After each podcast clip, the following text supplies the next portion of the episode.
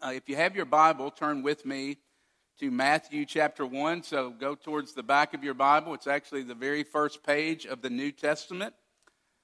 If you don't have a Bible, you'll find one hopefully in the pew in front of you, uh, Pew Bible, or also it'll be printed on the screen behind me and in your bulletin. So lots of places to access the Scripture. We're actually wrapping up our series from the fall uh, this morning on the life of David. And at the same time, we're also beginning the Advent season. And we're going to wrap up our series on David by looking at the genealogy of Jesus.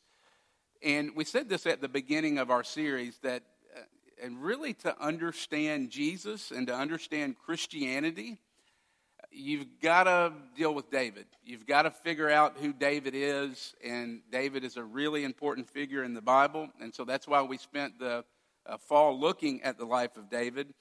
Uh, and the reason why it's so important is because of the very first verse of the New Testament Jesus Christ, the Son of David.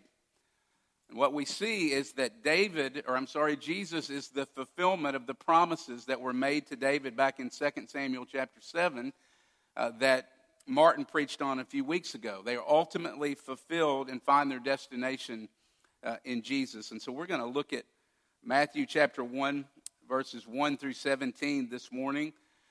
And there will be a pop quiz on all these names. And so listen up. This is God's word. And that's important because you're like me, we can get to the genealogies and kind of check out and kind of think, man, this is pretty boring, all these names. But the Bible uh, in 2 Timothy says that every scripture, every word of God is useful for us. And so this is useful for us and has something to teach us this morning. So keep that in mind as I read God's Word. The book of the genealogy of Jesus Christ, the son of David, the son of Abraham. Abraham was the father of Isaac, and Isaac the father of Jacob, and Jacob the father of Judah and his brothers, and Judah the father of Perez and Zerah by Tamar, and Perez the father of Hezron, and Hezron the father of Ram, and Ram the father of Amminadab, and Amminadab the father of Nahshon, and Nahshon the father of Salmon, and Salmon the father of Boaz by Rahab, and Boaz the father of Obed by Ruth, and Obed the father of Jesse, and Jesse the father of David the king. And David was the father of Solomon, the wife of Uriah and Solomon the father of Rehoboam, and Rehoboam the father of Abijah, and Abijah the father of Asaph, and Asaph the father of Jehoshaphat, and Jehoshaphat the father of Joram, and Joram the father of Uzziah, and Uzziah the father of Jotham, and Jotham the father of Ahaz, and Ahaz the father of Hezekiah, and Hezekiah the father of Manasseh, and Manasseh the father of Amos and Amos the father of Josiah, and Josiah the father of Jeconiah his, and his brothers at the time of the deportation to Babylon. And after the deportation to Babylon, Jeconiah was the father of Shealtiel, and Shealtiel the father of Zerubbabel, and Zerubbabel the father of Abiud, and Abiud the father of Eliakim, and Eliakim the father of Azor, and Azor the father of Zadok, and Zadok the father of Achim, and Achim the father of Eliud, and Eliud the father of Eleazar, and Eleazar the father of Matthan, and Matthan the father of Jacob, and Jacob the father of Joseph, the husband of Mary, of whom Jesus was born, who is called the Christ. So, in all these generations, from Abraham to David, were 14 generations, and from David to the deportation of Babylon, were 14 generations. And from the deportation to Babylon to the Christ, 14 generations. Let's pray and let's ask God to come help us with this crazy genealogy. Let's pray together. Father, it really is true that all Scripture is breathed out for you and useful for us. And so, would you help us to see how this passage is useful to us this morning? Would you take this passage and apply it to our hearts? And use this genealogy to help us uh, to help uh, show us further about who you are and your character. Um, show us the gospel this morning, the incredible grace and mercy of Jesus in this long list of names. Renew our faith. In Jesus' name, amen. Many of you know that uh, we visited my family in Kentucky over the holidays, over Thanksgiving, and when we got there, my parents had been cleaning out our attic, and they had found some uh, things of mine, and it was in a box, and it was one of those deals. Look through this, and whatever you want to keep, keep and take back with you, and whatever you don't, you can just kind of throw away.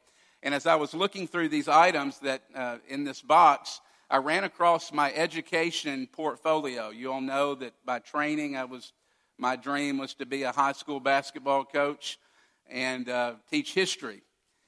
And so part of the graduation requirements was you were to have this portfolio. It was this leather bound thing, and you were to take that into a superintendent or a school system, and that was what you would use in your interview. And it was a way of looking uh, at them and saying, This is who I am. And as I'm looking through this, you know, there's the first page, and it's all fancy, you know, the, the resume and all these awards and honor societies and pictures of me in the classroom and those sorts of things, degrees and experience and accomplishments. Uh, and that's the way our world works, right? We're very individualistic culture, and so that's the way it works. You move out into the world, you list all your work experience, and um, all you put your best foot forward uh, through a resume, through showing what you've accomplished. That's not the way it works in the first century. It was much more community oriented. It was much more family uh, family oriented society. It was more about your people, who your people were. And the genealogy, in a sense, was their resume. It was a way they would establish their credibility, just like we establish our credibility uh, with a resume. And for us, many of you were bored out of our minds as I'm reading all those names. I get it. But the people here in the first century that are hearing this, there is a sense in which they would have been on the edge of their seat. They wouldn't have been asleep at all. Because the genealogy was interesting to them because it was a way of showing how that person was significant and what was important about them. The genealogy was the way of saying to the people, This is who I am. And in the same way, you see, with resumes, uh, you don't put the bad stuff on the resumes. I was looking through that portfolio and I thought, man, I was God's gift to teaching.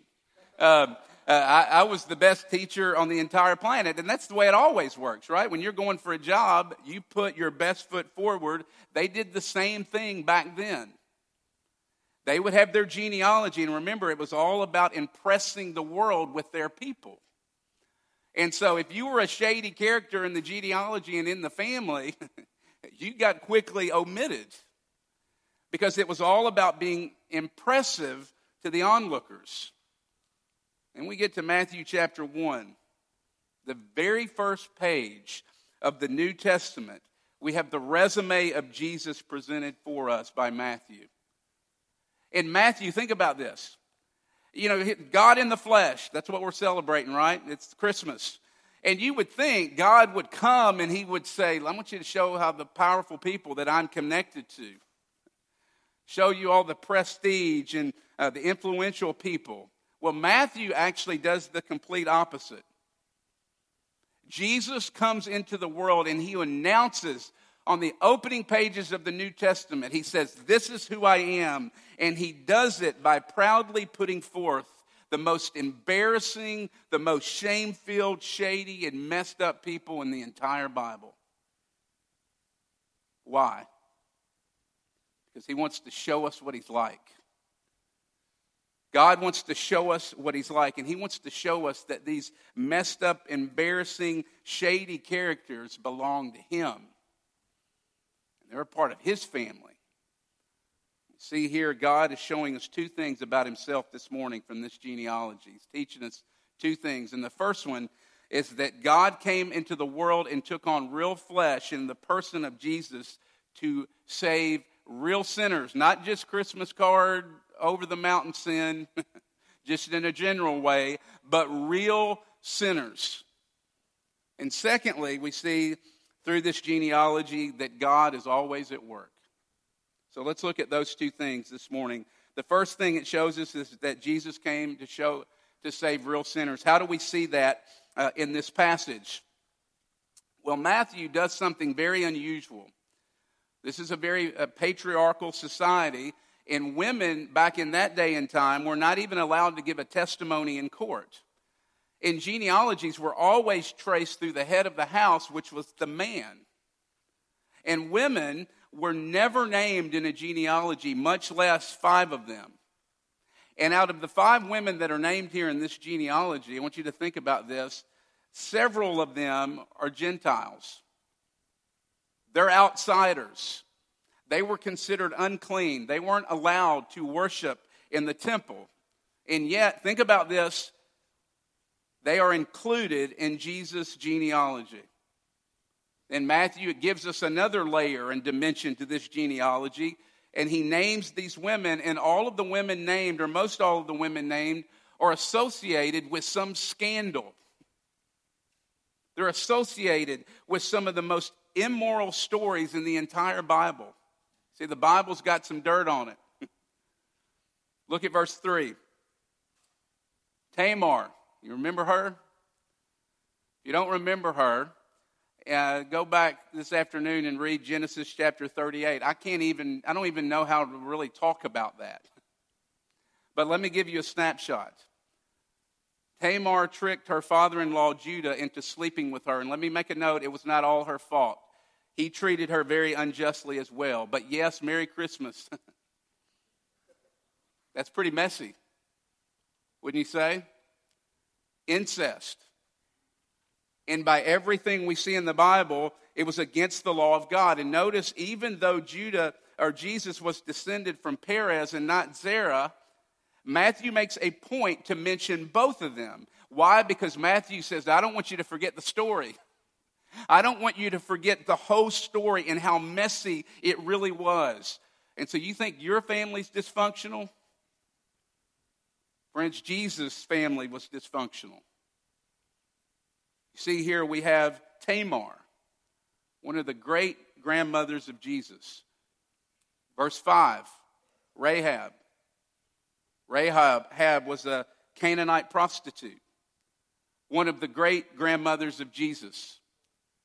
Verse 6 he draws attention to the Old Testament uh, scandal that we've been studying the last few weeks in our Life of David study by mentioning Uriah, Uriah's wife, the, the wife of Uriah. Look at verse 6 again, and I want you to notice this. He very, uh, Matthew very um, intentionally puts out for us and says, David the king. It's as if David is dangling the carrot, carrot in front of us and thinking, getting us to think, and the people that are hearing this and seeing this for the first time, yes, there it is. We got a king in, in, in the genealogy someone with power and someone with prestige.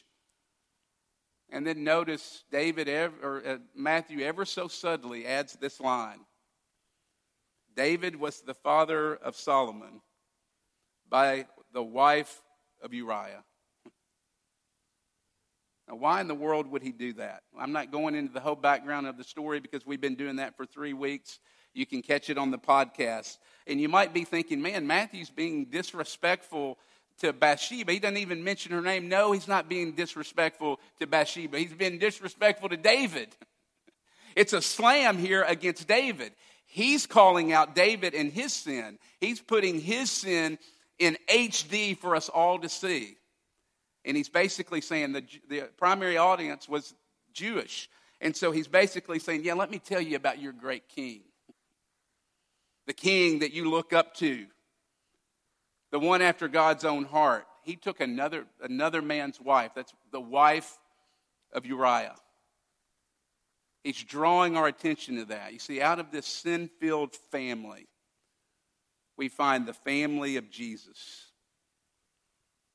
And so, what does this all mean for us as we sit here this morning? Well, the first thing it teaches us is this everyone, no matter who you are, needs a Savior. It's why Matthew puts David in the genealogy and highlights him because, again, he's writing to a Jewish audience. And so the Jews would be thinking, man, here's the credentials.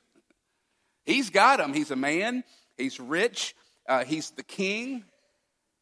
And Matthew is basically saying the evil that your king, King David, did was far worse than what, of, what uh, any of the other women have done that are in this genealogy. Yes, David needs a Savior too.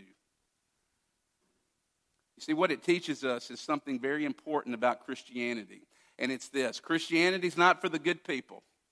It's not the good people are in and the bad people are out. A Christian is someone, it's not someone who get your life together and go out and do all these amazing things for God. Christianity is not about doing, Christianity is about resting in what God has done for you. You see, what we learn here very uh, specifically is that Christianity is about dropping your resume. You got to tear the resume to shreds because Jesus says the only way anyone gets in is by grace. It's all grace from beginning to end. And then, secondly, what we see here is Matthew. Uh, think about this. He picks up on, he could have listed a lot of different things here, but he pulls out the most scandalous stories and sin in the entire Bible and he puts them in HD for us. Why? Because he is showing us that God comes to save real sinners. That's the meaning of Christmas. See, Matthew is showing us that Jesus is not ashamed of you. He's not ashamed to be identified with some of the most broken and messed up people in the Bible. He's not ashamed of people who have a horrible past.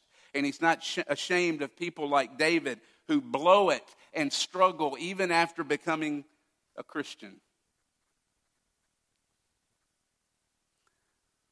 Some of you this morning are in the middle of scandalous sin and you're hiding. You're living a secret double life. And part of the reason why you've never been able to bring it out into the light is because you think it's too scandalous. It's too scandalous for Jesus and it's too sinful. I cannot bring this. Jesus will turn and run away from me. This genealogy doesn't allow you to do that anymore. There's no one who's too bad for Jesus. And let me be clear this does not mean that God approves of sin by having these people in his genealogy. No, we know God hates sin. Why? Because we talk about the cross a lot in this church. God hates sin so much that he killed his son. So this is not God approving of sin. This is God's way of saying that no matter what you've done or who you are, there is hope for you. And I will not leave you. I will move towards you, not away from you. I heard a story or read a story about a young lady who, when she was a young child, uh, she saw her older sister out in the backyard hanging her father's nice white business shirts on the clothesline. And she thinks, well, he's my daddy too. And so I'm going to help my sister.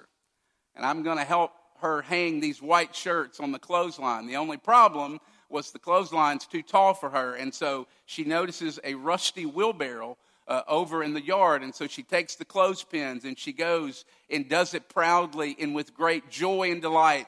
Hangs, because it's just at her level, she hangs these business shirts on this rusty old wheelbarrow.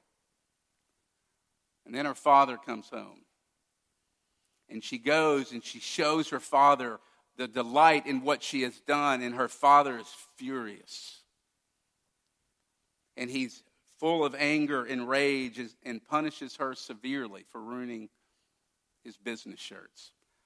And that event, along with other events like that throughout her childhood, led her to have a very distorted view of God as Father. It eventually led her to counseling, and as she's sitting uh, before her counselor, uh, she says, I think I finally got it. I think I finally understand the gospel. And the counselor goes, Okay, tell me, what, what, what do you think the gospel is? And this woman says, Okay, the gospel is I go out and uh, I, God comes out, God the Father sees the uh, rusty shirts hanging from the wheelbarrow.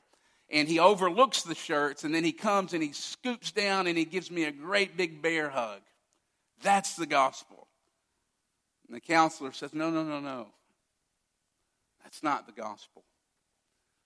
The gospel, God doesn't overlook the shirt. He comes out and he sees the rusty shirt hanging from the wheelbarrow. And he takes it and he puts it on and he wears it proudly and he reaches down and he gives you a big bear hug and he wears that right, white, rusty, worn out looking shirt. He wears it to work. And he wears it proudly to work. And as he walks into the place and all of these, uh, his colleagues come walking up to him, What's the deal with the shirt? You've got rust all over your shirt. What's going on?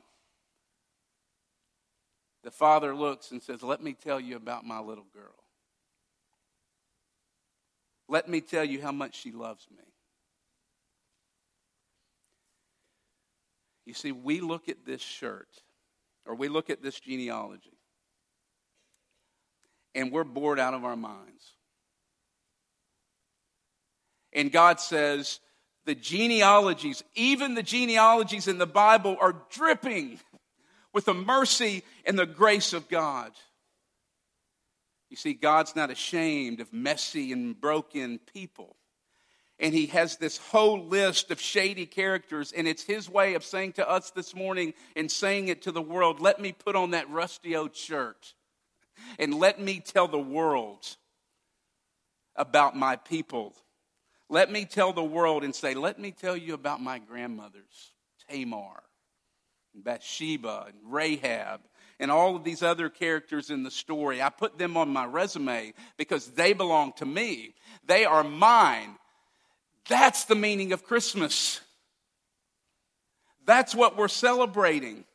The God of the universe comes and takes on real flesh in order to save real sinners who have lots and lots of dark stuff deep down in their hearts.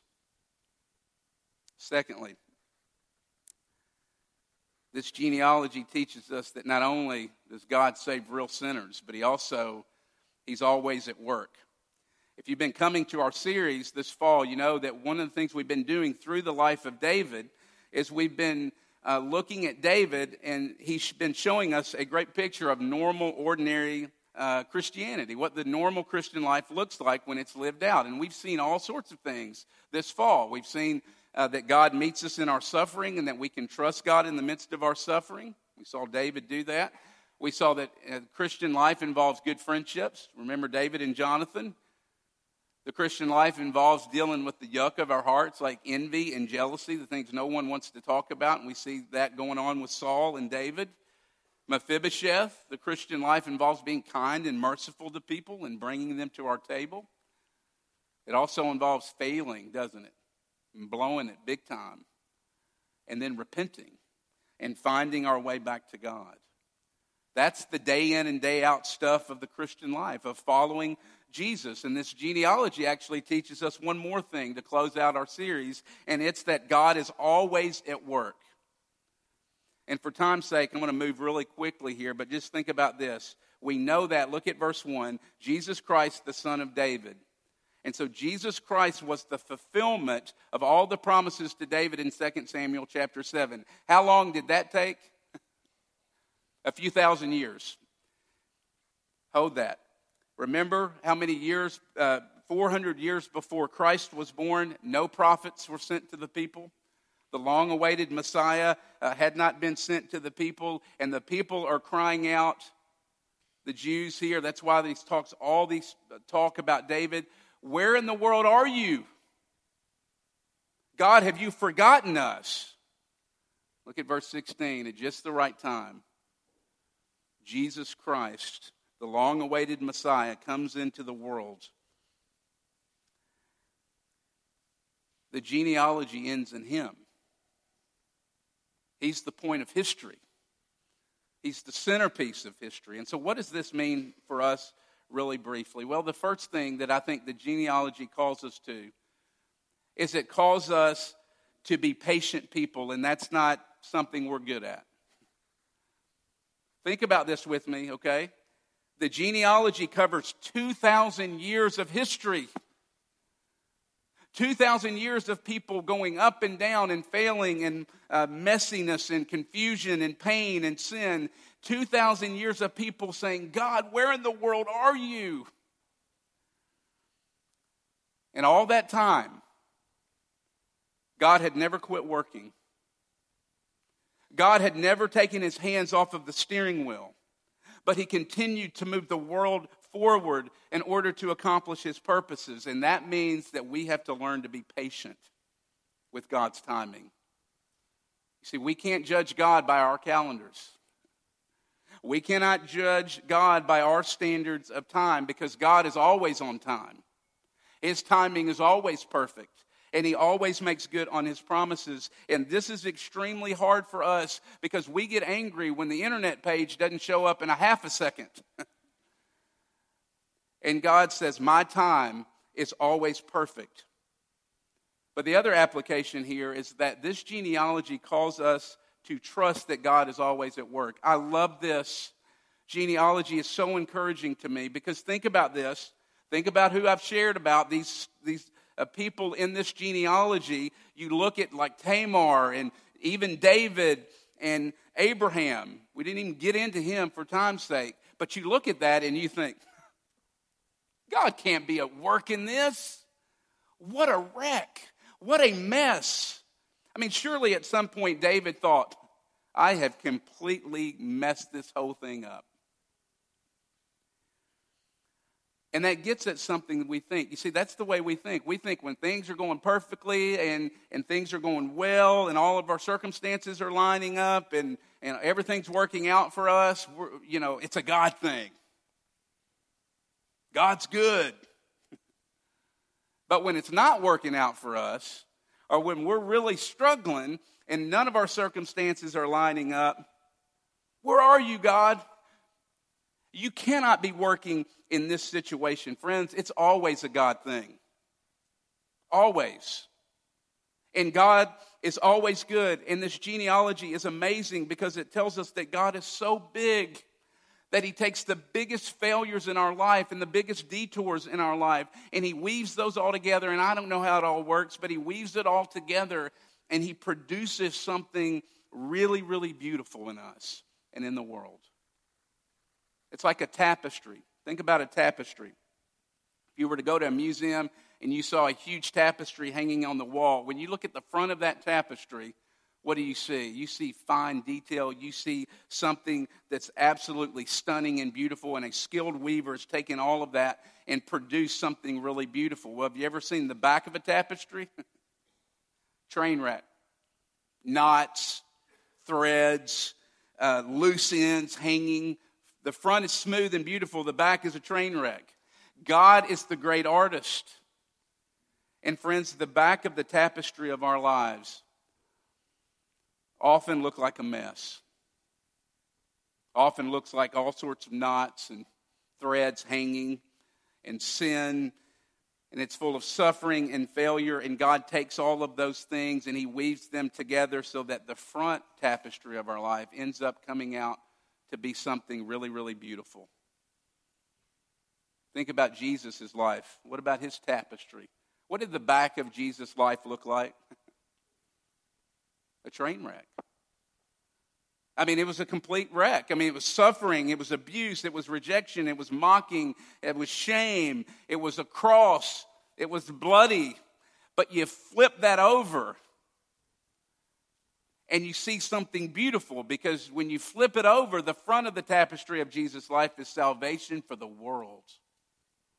That's what God was working out. Final applications. Some of you are afraid this morning. Some of you, as you look at the news, and I get it, by the way. Go read the newspaper and tell me how it's, it's hard not to be afraid, isn't it? I mean, it seems like every week there's a new sexual assault, or every day. Every week there's a new mass shooting that pops up. The genealogy is a call for us to not be afraid. It's a call for us to actually read the news and look at the world through the genealogy or through the Bible, you might say. Because this genealogy reminds us that thing, remember 2,000 years it took, okay? Things are not as they seem. Friends, God is still on his throne. There is no sweat on his brow. He is not pacing. He has not quit working. He has not fallen asleep at the wheel. God is working out his purposes in the world. And at the second advent, it is coming. And he will come back and he will get you.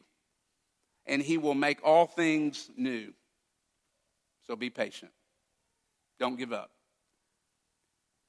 The other application would be this some of you feel like your life is a mess, or you feel like your family is a mess. God's at work, He has not left you.